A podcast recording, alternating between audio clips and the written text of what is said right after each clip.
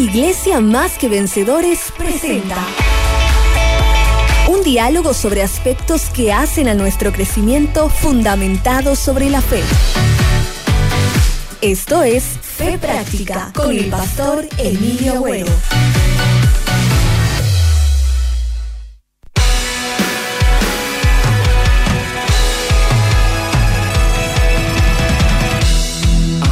De esperanza vienen, soplan sobre mí, viento que refresca el alma, me lleva a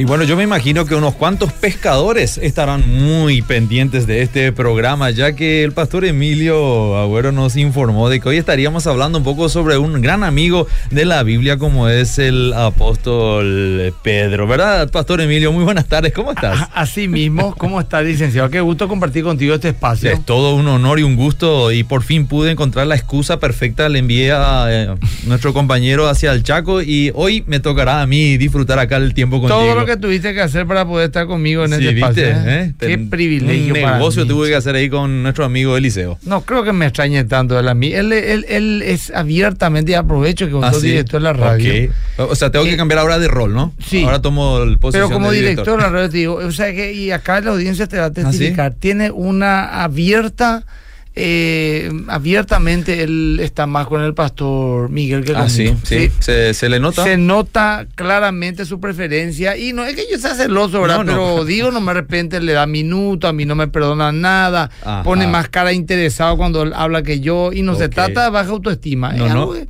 poder bien. evaluarlo vos en tu tiempo libre, ¿verdad? ok, perfecto. Por la duda aprovecho el momento entonces. Acá la gente me está hablando. Ah, mira, entonces pondremos el equilibrio hoy acá, ¿eh?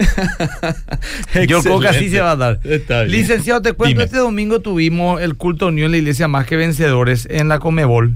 Es un culto que solemos hacer donde nos reunimos los cuatro cultos de la iglesia Más que Vencedores, porque tenemos cuatro servicios los domingos, ya que nuestro auditorio no da para No todos da los que somos, todos. ¿verdad? Mm. Y cinco iglesias hijas, ¿verdad? Se nos reunimos en la Comebol, que siempre queda chico, pero tocó una lluvia tremenda. Sí. Desde la madrugada hasta la noche sin parar. Sin pararse. Sin precedentes, pero aún así eh, se llenó el auditorio, la gente respondió. Qué bueno. Y estamos muy agradecidos a Dios por ello, ¿verdad? Y di un mensaje que quiero compartir con la gente. El mensaje que, hoy, que di el domingo pasado y que ahora voy a, a- a refrescar un por la memoria. eh, va a estar este domingo por la RPC a las 10 de la mañana para los que quieran oírla completo. Después pasamos las redes sociales. Excelente. Bueno, que quité unos principios de la historia de Lucas capítulo 5, desde el versículo 1 al versículo 11, que no sé, licenciado, si querés leer vos o, o yo leo, como vos te Como llamas. tú como. quieras. Lucas Eh, capítulo 5 5, me decís. 1 al 11, la pesca milagrosa. Ya, si leí en perfecto. extenso y después quito algunos principios de ahí. ¿Está bien con la versión Reina Valera? Eh, es la que me gusta. Excelente, entonces eh, vamos ahí hasta el versículo 11 para aquellos que están acompañando la lectura. Dice así, Lucas capítulo 5, verso 1 en adelante. Y aconteció que estando Jesús junto al lago de Genezaret, el gentío se agolpaba sobre él para oír la palabra de Dios. Y vio dos barcas que estaban cerca de la orilla del lago, y los pescadores, habiendo descendido de ellas, lavaban sus redes. Y entrando en una de aquellas barcas, la cual era de Simón, le rogó que le apartase de tierra un poco, y sentándose, enseñaba desde la barca a la multitud. Cuando terminó de hablar, dijo a Simón, Boga mar adentro y echad vuestras redes para pescar. Respondiendo Simón le dijo, Maestro, toda la noche hemos estado trabajando y nada hemos pescado, mas en tu palabra echaré la red. Y habiéndolo hecho, encerraron gran cantidad de peces y su red se rompía. Entonces hicieron señas a los compañeros que estaban en la otra barca para que viniesen a ayudarles y vinieron y llenaron ambas barcas de tal manera que se hundían. Viendo esto, Simón Pedro cayó de rodillas ante Jesús diciendo, Apártate de mí, Señor, porque soy hombre pecador, porque por la pesca que habían hecho, el temor se había apoderado de él y de todos los que estaban con él, asimismo de Jacobo y Juan, hijos de Zebedeo, que eran compañeros de Simón. Pero Jesús dijo a Simón, no temas, desde ahora serás pescador de hombres. Y cuando trajeron a tierra las barcas, dejándolo todo, le siguieron. Bueno, gracias, licenciado. El primer principio que yo quitar acá, ¿verdad? Es que Jesús le dice a Pedro que se adentre en el mar. Ese es boga mar adentro, que es el título del mensaje, dándole una oportunidad a Dios. Pedro le responde que trabajó toda la noche pero no pescó nada, pero que en su palabra echaría de vuelta las redes al mar. Y lo que Pedro no entendió es que estaba hablando con el que creó los cielos y las tierras, con los que, el que creó todos los peces del mar que hay y que habría y que habría de venir. Estaba hablando con Dios mismo en su barca. Pero Pedro convirtió, y esto es un principio muy interesante, licenciado, convirtió su humilde barca en un púlpito. Sí. ¿Sí? Cierto. Te diste cuenta que Jesús le, le, pide la barca para apartarse un poco en la orilla, ¿verdad? Entonces, ¿qué pasa? ¿Qué significa eso? Que Pedro puso lo suyo en las manos correctas. Y esto cambiaría toda su historia. Y si nos animamos a entregar a Dios todas las áreas de nuestras vidas, eh, al consagrarle nuestras posesiones, por ejemplo, Él sabrá de seguro cómo hacer que esas sean bendecidas y multiplicadas. ¿Por qué? Porque Pedro le dio su humilde barca y Jesús lo transformó en un púlpito, en una iglesia. ¿Y luego qué ocurrió? El milagro, El milagro de la pesca. la abundancia, la multiplicación y la transformación de la vida de Pedro. De eso quiero hablar un rato más. ¿Cuál es nuestra barca? En primer lugar, nuestra vida, nuestra lengua, nuestra boca, nuestras manos, nuestros pensamientos. Pero también la barca es nuestro lugar de trabajo. ¿Por qué no empezamos un grupo de oración? ¿Por qué no hacemos un grupo, una célula, como decimos ahora, un estudio bíblico una vez a la semana? Mi casa, ¿por qué no puede ser un grupo hogareño? Mi negocio, mi local comercial, más que vencedor, empezó en un local comercial sobre la calle Petirosi. Un pequeño lugar donde nunca faltaron pastores y hombres de Dios que fueron a predicar la palabra a los empleados. Mm. Era el negocio de mi madre. Ella también ofreció toda su vida a su barca, que es su lugar de trabajo, y fue un lugar hasta hoy día de 50 años de trabajo, donde miles de personas literalmente han recibido el pan físico y el pan espiritual a través de esa empresa, de ese salón comercial sobre eh, la calle Petirosi. Si uno se anima a entregarle a Dios sus cosas, su casa, su negocio, su empresa, sus talentos, su propia vida, yo estoy seguro que Dios sabrá cómo recompensarnos sobreabundantemente. Mm. Ahora, Pedro era un pescador profesional. Él podría haber dicho a Jesús, por ejemplo, mira Jesús, vos sos un predicador muy bueno, pero sos carpintero. Gracias por tu consejo, pero no creo que sepas más de lo que yo en esta área. Parece que eso en el, cinco, en el versículo 5 justamente le dijo. A- aparentemente, ¿verdad? ¿verdad? Pesqué toda la noche, ¿verdad? Hay algo nativo de, de un poco un reclamo. Ajá. No sé si vos sabrás más que yo que a la noche los peces salen al flote, somos cuatro hombres, tiramos las redes una tras otra, ponerle que podemos tirar y recoger las redes cada tres o cuatro minutos, multiplicar eso por 60 minutos, luego nuevamente por 12 horas. Y ahora que es de día, los peces bajan a las profundidades por el calor del día. Vos, carpintero, venía a decirnos que hagamos esta locura. Por Eso algo, por algo parecería. estaban lavando sus redes a esa hora. Así ¿no es cierto? mismo. Pero muchas veces tenemos esa soberbia Mm. eh, para con Dios, haciendo las cosas a nuestra manera, no a la suya. Pero yo hoy, hoy les digo a la gente que me está escuchando, anímense a creerle a Dios. Es el mejor atajo que podemos tomar para terminar con la escasez. Con la escasez emocional, espiritual, económica, lo que vos quieras. Obedecerle a Dios como terminó haciéndolo Pedro es el mejor atajo que podemos tomar para solucionar nuestros problemas. Pedro nos da una lección también muy interesante, una lección de humildad. Mas en tu palabra echaré la red. Y acá vemos un hombre humilde que no cree saber más que Dios. Una persona obediente y susceptible a la enseñanza. Eso es interesante. Siempre digo a los líderes de la iglesia, si ustedes quieren crecer, tienen que tener la capacidad de ser enseñables. Vamos a aprender mucho. Si es que abrimos nuestra mente aún, aprender de la gente más humilde que está bajo nuestro liderazgo. Porque solamente una persona humilde que tenga la capacidad de oír y que sea lo suficientemente abierta para recibir una enseñanza puede aprender, aprender y cambiar su realidad, como en este caso cambió Pedro. Ahora, es imposible caminar la vida cristiana sin seguir las órdenes del maestro. Mm. Tenemos que animarnos a vivir una vida de obediencia, de entrega. Solo así veremos los verdaderos frutos que Dios quiere que tengamos. Y toda obra hecha con nuestras fuerzas y nuestros propios criterios, y lo digo por, pro- por propia experiencia, solo nos llenará de cansancio e insatisfacción. Vemos eso por todos lados. Personas que han logrado y obtenido mucho sin Dios y siguen sintiéndose vacías. En, una, en un libro llamado Vive la Vida, que lo leí hace como 18 años atrás, cuenta la historia de, de una pregunta que le hizo un periodista a uno de los hombres más ricos de los Estados Unidos aquella época, años 30, años 40, un hombre que jugó golf y fue consejero de tres presidentes norteamericanos consecutivamente, uno de los hombres más ricos de los Estados Unidos, y le preguntó qué sentido tenía su vida al periodista. Y él responde, aunque yo no soy un creyente, puedo resumir mi vida con una palabra bíblica. Y fueron las palabras de Pedro, que dijo, he pescado toda la noche y no he hallado nada. Dando a entender que, que, que trabajó toda su vida, logró grandes cosas, pero ahora ya viejo y cerca de la muerte no encontraba sentido a nada.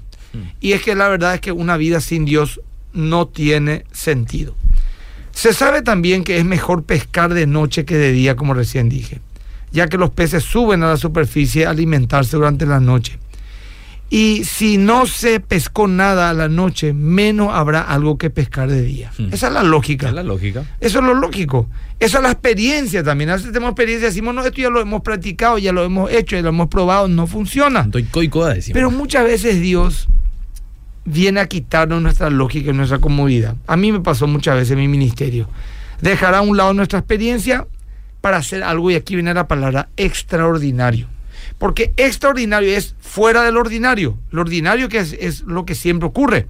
Entonces, si mi lógica me dice que si hago esto va a pasar y pasa algo extraordinario cuando yo no estoy aplicando lo que mi lógica me dice que haga, pero Dios lo pide, entonces significa que Dios está interviniendo en nuestra vida. De hecho, por ejemplo, para la gente que dice, quiero que crezca mi ministerio, quiero que, que- quiero que crezca mi empresa, mi trabajo, quiero que me promuevan. Bueno, si queremos algo extraordinario, hagámosle caso a Dios aún en las cosas que nos parezcan ilógicas según nuestro criterio humano. Mm. Y durante toda la noche, vez tras vez, tirando varios hombres una pesca, pesada red para no quitar nada. Hmm. Pero Jesús llega y cambia todo. La noche era larga, oscura, estaban cansados, no pescaron nada, procuraron mucho, no hubo resultado. Pero quiero también hoy decirle a la gente que está escuchando, muchas veces Dios nos llama en la turbación para hacer un milagro extraordinario en nosotros. Mucha gente a lo mejor pasa semanas, meses, incluso años en la frustración y en la derrota, hasta que aparece Cristo un día. Le creemos, le obedecemos y cambia el curso de nuestra historia. Mm. Y también quiero decirle a la gente algo de manera personal. Eh, a vos que nos estás escuchando, eh, que tal vez vos estés hoy en un tiempo de frustración, desánimo, de derrota hace meses, semanas, años, no sé. Yo te digo que el mismo que estuvo hace dos mil años en esa barca está hoy contigo, ahí al lado tuyo, con nosotros. Porque él dijo, yo soy el mismo ayer, hoy y por los siglos.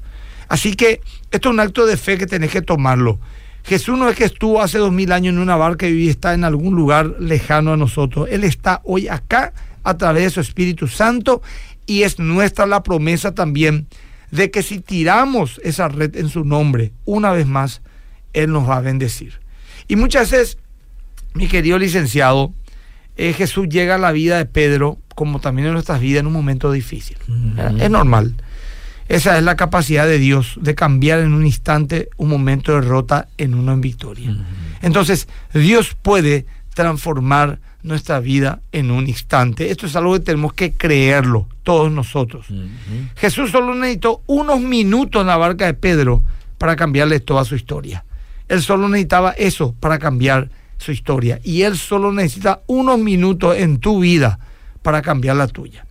Y es interesante ver que Pedro no le cuenta su necesidad a Jesús. Es Fíjate. cierto, ¿eh? sí. Es Jesús quien da, toma la iniciativa y se da cuenta de la necesidad de Pedro y le dice, boga mar adentro. Mm. Y Dios conoce nuestra noche. Dios conoce nuestra frustración. Y Él viene hoy a intervenir en nuestras vidas. Pablo dice que antes que la palabra salga de nuestra boca, Él ya sabe nuestra necesidad. Mm. Tenemos que tener fe. Dios sabrá y sabe tu necesidad en medio de tu noche. Él llegará cuando termine su trato contigo. Porque hubo un trato, 12 horas oscuridad sin pescar nada. Eso representa el trato de Dios con la, el silencio de Dios. Che, esta prueba ya Hmm. semanas, meses, años. Pero en un momento Dios llega, Jesús llega, te bendice más abundantemente de lo que te imaginas. Y Él puede bendecirnos tanto, licenciado, que vamos a tener que compartir nuestra bendición con otros. Sí, no va a ser Así forma mismo. de sostenerlo todo solo. Así mismo, vengan otros, vamos, llenen esa barca, llenen y se hunde. Las dos barcas se están hundiendo, vamos a la playa rápido porque es demasiado lo que tenemos. Eso por lo menos yo experimenté muchas veces en mi vida, licenciado. Voy a hablar de mí porque es mi testimonio. Yo hasta los 26 años nunca hablé con más de tres personas al mismo tiempo. Mm. Nunca. Hasta que un pastor me dijo, mira, vos sos deportista, sos cristiano, te conocen los jóvenes, quiero llevarte a un colegio para que vos dé una charlita así nomás, que le hable de, de Cristo. Yo jamás en mi vida hablé con más de tres personas al mismo tiempo. Y le dije, pero, pero pastor, no, no sé, vos vamos, sigue un grupo nomás, vas a poder. Me lleva y eran 1.600 alumnos. me pone el micrófono en mi boca, me deja solo. Mi inauguración fue con 1.600 personas. Había alumnos que literalmente tenían las, las sillas dadas vuelta mirando a otro lado porque no les interesaba escuchar nada religioso. Mm. Y empecé a hablar. Los primeros minutos con mucho temor, hilando tímidamente algunas palabras, sin entender mucho, palabras cli- cliché tal vez, hasta que empecé a fluir. Se rompió algo y empecé a contar y hablarle a ellos de dejar los vicios, de creerle a Dios, de, de ordenar su vida, de que ellos están en su momento más importante, de que están en el cimiento de su vida, pues tenían todos 16, 17 años, y que ahora es el momento de hacer bien las cosas porque después vamos a edificar encima y vamos a estar a la mitad de la pared, después en el techo y ya, ahí es difícil derrumbar la casa para hacer de vuelta los cimientos, que ahora ellos están tomando eh, entre los 16, 17 años hasta los 25, 23 años menos están tomando las decisiones más importantes de su vida, de qué van a trabajar, qué, qué profesión van a escoger, con quién se van a casar, de quién se van a enamorar. Son las decisiones más importantes de la vida que uno los toma entre los 17, 18 hasta los 25 años, ¿verdad? En promedio. Y fluí, fluí, fluí.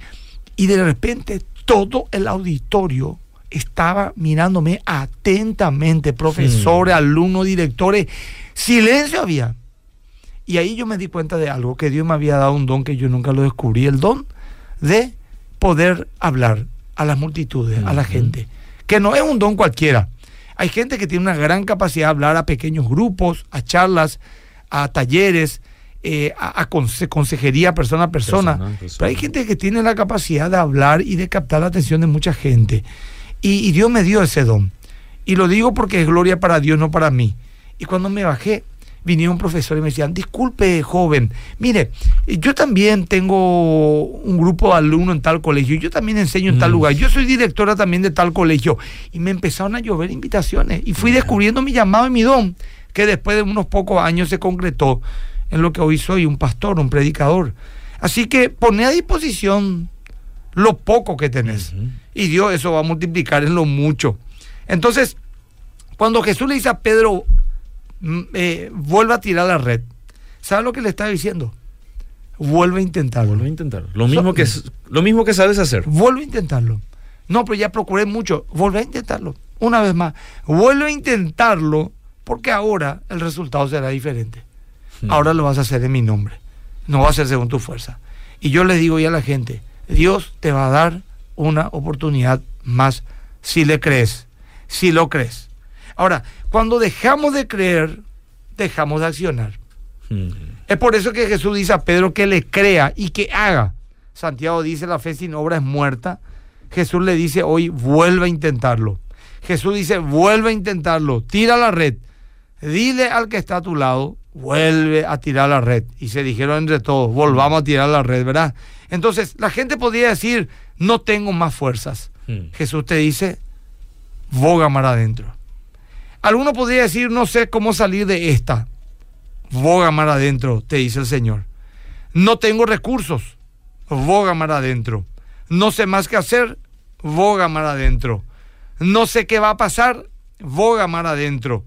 Ahora, cuando se exprese la necesidad de, y la excusa, piensa en esto. El maestro te dice, boga mar adentro. Mm. Porque esta vez lo vamos a lograr en Cristo Jesús. Muchas veces el mayor obstáculo no es ni el diablo ni las circunstancias, somos nosotros mismos, Mm. nuestra incredulidad. Por eso Jesús te dice, vuelve a intentarlo, cree, boga mar adentro. Ahora, el hecho de que lo hayamos intentado, licenciado, tantas veces en el pasado, muchos dirán, no, yo ya intenté mucho, pastor, deja, no, no, no, ya está, pastor, ya intenté mucho. Yo te digo una cosa, el hecho de que lo haya intentado en el pasado y no lo hayas logrado, no te da derecho a no creerle a Dios y Mm. volver a intentarlo nuevamente. Si sentí en tu espíritu que tenés que hacerlo, dile entonces a Dios, volveré a intentarlo. Mm. Voy a abogar más adentro, porque esta vez será distinto. Una vez más. Y esto para aquel que sabe que tiene que hacerlo. Aunque todo su ser le diga, basta, ya está, ya me cansé. Aunque todas sus emociones le digan, esto se acabó. Allá en el fondo, muy en el fondo, algo le dice, boga mar adentro, pues boga mar adentro. Dios llama a Pedro, ¿sabes qué? En medio de, la- de una frustración. Ujú. ¿ya? Sí. El mayor milagro no fue la pesca, sino la transformación de Pedro. Ese fue el milagro central de esta historia. Y de ahora en más, Dios ya no nos va a enviar al mar a pescar peces, sino que Dios le iba a enviar a él al mundo entero a ganar almas. Mm. Y ese fue el gran milagro, la transformación de la vida de un hombre y a través de él de millones. Eso Dios quiere hacer con nosotros. Puede que estemos pidiendo algo pequeño y tu problema es pequeño al lado del poder de Dios. Mm. Tu pedido y tu expectativa humana son pequeños al lado de la riqueza de Dios. Pablo dijo, mi Dios pues suplirá todo lo que me falta conforme a su riqueza en gloria en Cristo Jesús. Entonces, ¿qué pasa? El mucho y el poco pues es relativo. Sí, cierto. Si yo, por ejemplo, te digo, licenciado, no tenés un 5 mil guaraníes para prestarme para poder comer esta noche, dudo que te falten 5 mil guaraníes, licenciado. Seguramente ahora mismo vas a rebuscarte por ahí arrugado, está en el fondo de tu bolsillo uno. Pero eso puede ser la diferencia para alguien que quiere comer. Mm. Pero si te pido, licenciado, un 100 mil dólares, ya te va a forzar probablemente. Y si le pido esos 100 mil dólares a, a Elon Musk, Mm. es tus 5 mil guaraníes, licenciado. Sí. Entonces, el tema de que qué es mucho, qué es poco, eh, está en base al que tenga o cuántos tenga. Y Dios, y Pablo dice, mi Dios pues suplirá Todo. todo. lo que me falte conforme a su riqueza en gloria en Cristo Jesús. Ahora, Pedro, ocurrió algo extraordinario en Pedro. Pedro se llenó de temor. Mm, Eso es interesante. Sí, porque cuando vio el milagro, él se asustó y dijo, espera un poco, acá no está cualquier persona en mi barca. Mm. Él entendió que no era cualquiera que estaba en ese lugar. Y le dijo, Señor, apártate de mí, soy hombre pecador. ¿Qué tiene que ver el milagro de pesca con que él se sienta un pecador? Pero fíjate que esto es un patrón en toda la Biblia. En Adán y Eva nomás lo ya. Ellos pecaron y se escondieron de Dios, ¿verdad? Ante la santidad de Dios, ¿verdad? Eh, cuando nos encontramos con Dios, no solo ocurren cosas extraordinarias, sino que nos llenamos de convicción, convicción de pecado. Adán y Eva. Lo mismo le pasó al profeta Isaías, que cuando vio la gloria de Dios sentado en su trono, dijo, Señor, mm, moriré, vi tu gloria, pues soy un hombre inmundo eh, que, que está en medio de un pueblo de labios inmundos. Mm. También Job, que se quejó ante Dios cuando lo vio y dijo, me retracto de lo dicho y me humillo y me arrepiento en polvo y ceniza. De oídas te había oído, mas ahora mis ojos te ven. Y Pedro acá dice nuevamente, cuando se encontró con Dios, apártate de mí, me avergüenza estar delante de ti. Es tan gloriosa tu presencia que me siento polvo y ceniza delante tuyo. Y toda persona que vive en la presencia de Dios tiene esa convicción de pecado. Toda persona que vive en la, en, el- en el- en la presencia de Dios, en comunión con Dios, puede percibir esa gloria que le rodea. Y, y vive en un estado de dependencia de Dios, totalmente. Yo te cuento un testimonio y me va a permitir ser explícito, licenciado. Me estoy nomás portando un poquito más bien contigo porque soy el director de la radio. Si Está estaba bien, Liceo, a lo mejor, a lo mejor ya za- zafamos un poquito más, pero eh, hace mucho, capaz, no sé, 20 años, una, una joven, una, no una joven, una mujer ya antes de 27, 30 años, contó que era un sábado de mañana, eh, un viernes de noche ella sabía de una fiesta, conoció una- un grupo de personas, terminó en una noche desenfrenada de sexo, lujuria, orgía, inmundicia, inmoralidad. Llega ella ya amaneciendo prácticamente, amaneciendo, ¿no? Prácticamente, se pega una ducha para dormir y mientras se seca, dice que se, se que quita la ropa, ¿verdad? o sea, se quita la toalla y queda totalmente desnuda en su habitación ella sola, prende la televisión como para dejarlo ahí prendido mientras ella dormía y aparece la prédica en aquel entonces del pastor Emilio. Hmm, en Canal, En Canal 13. 13. Tiempo de reflexionar. se Sí, llamaba. y vos sabés que eh, esta mujer dice que de- empezó a escuchar, no, no me dijo ni de qué estaba predicando, pero dice que de repente empezó a tener una tremenda vergüenza de estar así acostada desnuda frente al televisor donde estaba el pastor predicando. Y empezó a tener una terrible convicción de pecado por lo que Mm. hizo esa noche anterior. Ahí mismo se arrodilló, pidió perdón, buscó una iglesia, se convirtió. Porque la presencia de Dios salía por esa pantalla Hmm. Eso transforma. y transformó su vida. Eso es lo que le pasó a Pedro, a Adán y Eva, a Isaías, a Job, a Elías y a todas personas, David, eh, a, a- a Pablo, ¿verdad? Soy un hombre pecador. Señor, ¿por qué me persigues? ¿Qué quieres que haga? Es tremendo la, la palabra de Dios, esta historia. Y acá estamos a full en, mi Instagram, arroba Mila Oreja, y la gente comenta y pregunta. Y yo quisiera la oportunidad, no sé, licenciado, tiene algunos mensajes que podemos leer. Sí, se pueden leer acá, de hecho, tanto en el Facebook como también en el WhatsApp están saludando. Eh, hola, soy de Nueva Italia, siempre los escucha, dice Roxanne. Buenas noches, Dios les bendiga, pastores. eh, amén a lo que estás diciendo. eh, bendiciones, hay saludos que están llegando. Eh, por aquí, por lo menos hasta ahí, eh, se ve que están bastante claros en tu, en tu percepción de lo que refe- refleja un poco aquí lo de, del, del apóstol Pedro. Así mismo, acá ¿no? también en mi, en mi chat eh, os, os eh, amarilla, eh, me, nos escriben de Noruega, mi mejor compañía camino a casa, Obedira y este espacio, dice de KQP, Liz, lo vemos pastor excelente de su exposición, eh, so- sobre todo este tema, el abordaje. Bueno, eh, saludos a Jonia, de acá cerca. Hola, pastor, desde Posada Misiones. Gracias, Miguel. Eh, Adri, saludos de la Argentina.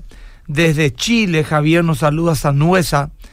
Eh, a ese pariente de Daniela, de la esposa de Erika Yasik. Silvia Blanca. eh, también nos escriben de Noruega. Maggi Onieva, gracias. Muy lejos está realmente. Fuerza. ¿Viste ese episodio en la serie de Chosen? Me dice. Vos sabés que no vi, voy a buscar hoy. Sí. Si antes no vi. Sí, no sí. vi. Y eh, también nos escriben desde Francia, desde España. Bueno, eh, un montón de gente, no puedo ni siquiera nombrarla a todos. Vos, mar adentro, no dejes que tu fracaso te quite la bendición que Dios tiene para tu vida. Fiona Zavala nos escribe también con esa, esa frase que le tocó. Saludos, bueno, desde nuevamente de Noruega. Me dicen que estoy muy sport hoy, es cierto, vine un poco informal. Y bueno, eh, un montón de mensajes, ¿verdad? Aquí, Eh, aquí dice uno por favor, interesante. ¿Alguna ¿eh? pregunta, Este- comentario? Este mensaje es para mí. Yo ya tiré la toalla. Pero ahora Amén. siento en mi espíritu que Jesús Amén. mismo es el que me está diciendo, boga mar adentro una vez más. Eh, Yo creo que eso es exactamente lo que uno está experimentando. Qué placer es escucharle, pastor. Tantas veces me pasa que hago algo mal y ya quiero huir con vergüenza Así de es. nuestro Padre. Pero Él es tan amoroso que sigue al lado siempre. Qué importante es continuar. Eh, había una persona por aquí que dice, ¿y qué hacemos cuando ya nos sentimos cansados? Siento que ya estoy agotada. Mentalmente, espiritualmente, ya, ya no hay más fuerzas. Bueno, todos experimentamos eso. Y yo, yo ¿qué haría? Yo, hablo, yo hablaría con Dios, oraría. Mm. Hoy contando una persona me dijo, pastor, ¿qué, hace, ¿qué hago cuando estoy tan triste? Y le dije yo, sencillo, hacer lo que dice la Biblia, orar, buscar la Biblia. Y, por ejemplo, en concordancia buscar palabra gozo, esperanza, fe. Lee todos los versículos, hace una exégesis, prepara un- una reflexión, ora, seguí orando hasta que te pase la tristeza. Hmm. Así de sencillo es. Vas a tener que dar ese paso de fe. Yo oraría, le diría, Señor, estoy cansado, cansada, estoy agotado de todo lo que he hecho. Ya no sé más, ya no tengo esperanza. Siento a veces que trabajé para otro o lo que fuera, o la ingratitud, o todo lo que uno podría pensar. Otros llegaron, yo no llegué. Pero, Señor, sé en mi espíritu que vos me estás diciendo que no tires la toalla. Sé en mi espíritu. Y en tu nombre echaré nuevamente la red. ¿Qué significa echar la red? Tal vez volver a congregarte. tal vez eh, volver a hablar con aquella persona, con tu pareja, con alguien con quien estés distanciado, enviar un mensaje. Tal vez volver a ir a una iglesia donde te iba o llamarle a algún líder espiritual para que te aconseje. Y en este caminar Dios te va a consolar y fortalecer para que vuelvas a tirar la, la, eh, la red eh, en aquello que Dios te está pidiendo que tires la red. Porque a veces no sabemos también qué es lo que Dios quiere. Yo también me siento así muchas veces, en alguna medida. Yo me prediqué a mí mismo también. Yo también, yo también eh, me dediqué muchas, muchas cuestiones y no salieron. Y hasta casi te diría, licenciado, me prediqué a mí mismo yo ese día. Sí, y estoy tratando de, de materializar esa prédica a través de la fe. ¿Cómo? Eh, pedí a Dios perdón por mi incredulidad. Le pedí que me ayude en mis emociones tan débiles. Decidí pensar lo bueno, lo puro, lo amable, lo que es de buen nombre, lo que hay virtud alguna para que Dios esté conmigo. Descansé físicamente, emocionalmente, me aparté un tiempo, me alejé del ruido y la primera oportunidad que tuve ya me reuní nuevamente con mi grupo de trabajo para volver a soñar. Mm. Busqué gente de fe, gente que no esté desanimada como yo, Mm. para que me anime de vuelta. Y así nosotros estamos caminando en la vida. Hay muchos recursos que Dios nos da.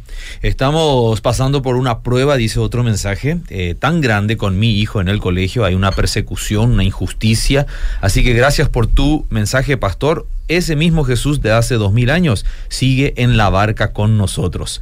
Aquí saludan Así desde es. Villarrica, San Cosme y Damián. Están escuchando. Qué Así linda que- zona al país. che. Linda zona realmente. ¿eh? Estamos escribiéndote desde Río Primero, Córdoba. Esto es Argentina. Mientras tomamos unos ricos mates de leche con Qué la rico. familia. Ese es un saludo de Lorenzo para el pastor. Qué importante es el tema que estamos tocando. Dios Ma- está utilizando para el bien de la gente Sí, necesitada. mañana festeja nueve años las Madres Unidas para orar, dice, ¿verdad? Le envío un saludo a, la hermana Bedoya, a Cecilia Britos. Y también quiero hacer un ratito, hermano, todavía tengo unos Sí, minutos, pero sí, no quiero olvidarme de invitar este 3 de junio. eh, de todo modo, alcé en mis redes sociales la invitación. Eh, con hombría al máximo y Casa de Gracia, el pastor Cristian Smith, en Chacomer Central, sobre Ciudad Ayala, sábado, 7 horas. Vamos a tener una charla que va a llamarse La hombría versus las nuevas masculinidades. Porque vos sabés que hay nueva masculinidad, no es que Sí, hay una eh, masculinidad, una hay sola, nueva masculinidad, nueva. ¿no? Es todo un, un laberinto, ¿verdad? Eh, y vamos un poco a, a reafirmar nuestra masculinidad bíblica. Invitar a tu marido, a tu novia, a tu esposo, a tu hijo, a quien fuera, a tu compañero de trabajo, a los ex, a quien fuera, para estar ese 3 de junio en Chacomer Central. Y la información es en Fundación Principios de Vida, Ombligo al Máximo, tienen su Facebook, también en mis redes sociales se está alzando. Y bueno, van a estar eh, invitados para, para ese evento, sí. Que mucha- muchos saludos de varias partes del mundo, Pastor. ¿eh? Desde, Pla- la, desde La Plata, Argentina. Aquí encontré a alguien de Punta Alta, Argentina. Este, cada vez esa enseñanza eh, da gusto escuchar. eh, oportunas las palabras para alentarnos. Saludos desde Canadá, dice Silveria también. ¿eh? Qué lindo, linda, Canadá. Linda tierra también. Hermoso lugar. che. Bueno, aquí preguntas no hay. Yo creo que la exposición Ah, fue muy clara. Sí, Pastor. y también acá hay muchos comentarios. Ujú. Saludo de Ita City. Ita. City. Ita, sí, sí, Sí, Ita. sí. Very Eh, well. le, le- le pido oración por mi papá José que se encuentra en terapia, dice Alejandra. También el tema de la promiscuidad viene al lugar por lo de la alumna de la americana, dice. No, no, vos sabés que no puse para sobre un tema de la promiscuidad sexual hoy en mi muro, pero no, no tiene nada que ver con eso. Entre paréntesis me invitaron eh, a un programa en Unicanal. Mañana no sé si es vivo o es grabación con Laura Martino, ella creo que dirige el programa, no me acuerdo cómo se llama, para hablar de este tema de salud mental, emocional, ¿verdad? Pero no tiene nada que ver con lo que pasó en la americana. ¿eh? Tengo acá una pregunta, Sí. Pastor Emilio, que creo que es el caso en, en muchas ocasiones. Me cansé de orar por mi esposa, en este caso, eh, o por mi cónyuge, podemos agregar, cayó en pecado de infidelidad. No sé más qué hacer. Yo creo que eso te- ese tema de infidelidad, especialmente en tu matrimonio, tiene que ser eh, hablado con un consejero que conozca bien el contexto, la historia y la situación. Ahí ya me está diciendo Mercedes Báez que está con un ojo mirando y con el otro y dice gol pastor de Tito Torres. Buenísimo, está bien. genial. Gracias Entonces, por en la día, carne ¿no? y en el espíritu. Ahí estamos. Empezamos en el espíritu, estamos terminando en la carne como los Gálatas, ¿verdad? Jugó Gamar adentro, le Así dijeron a mismo. Cerro ayer, ¿eh? Así que mismo. tiene que también recuperarse. Tito Torres también tiene que venir a la iglesia. Públicamente le llamo a Tito Torres que venga a la iglesia y se deje macanada. Eso le voy a decir. Y si su cuñado me escucha, bueno, eh, que le haga llegar por favor esto, ¿sí? Excelente. Pastor, tenemos un, este, una invitación especial también, ¿verdad? Sí. Para el mensaje. Sí, eh, eh, ¿a, a qué te refieres una invitación No, especial? al- al- el avance que ustedes siempre Ah, claro, sí. quieren. Eso- vamos a colocar, por favor. Sí, tenemos por favor, y ya estamos terminando. A ver, escuchamos. Ellos llevaron las redes durante 12 horas, pero no pescaron nada. Y Jesús le dice, vuelve a intentarlo. En esta mañana yo te digo, Dios te va a dar una oportunidad más. Y te la está dando, por eso es que te está dando este mensaje. Yo te animo a que lo vuelvas. Más que vencedores, domingo a las 10, solo aquí, 13, siempre conectados. Excelente. Bueno. Siempre en el canal, eh, Pastor, sí. Se ve, se ve mucho y mucha gente no creyente, que es lo que nos gusta. También el sábado estamos en Obedir a las 8 de la mañana con el programa apologético Fundamentos. Fundamentos. Muy bien. Y bueno, acá reventó mi red social, mi querido licenciado, eh, en cuanto a la gente en arroba Guy en Instagram. También estamos en Facebook, el fanpage de Radio Bedira. Ahí si alguien quiere compartir en su muro, va, y esto también va a quedar acá en mi red social. Así que me despido de ustedes, la gente de Instagram y también de todos. Hasta el próximo jueves, si Dios permite. Así es, eh, Pastor Emilio, muchas gracias por este tiempo y esta preciosa reflexión que nos pone a la verdad de que la fe la tenemos que practicar y este es un buen momento para hacerlo. Así que será hasta el próximo jueves. Así será, licenciado. Bendiciones. Seguimos. Esto fue Fe Práctica. Será en otra edición por Obedira FM. Una presentación de la Iglesia Más que Vencedores.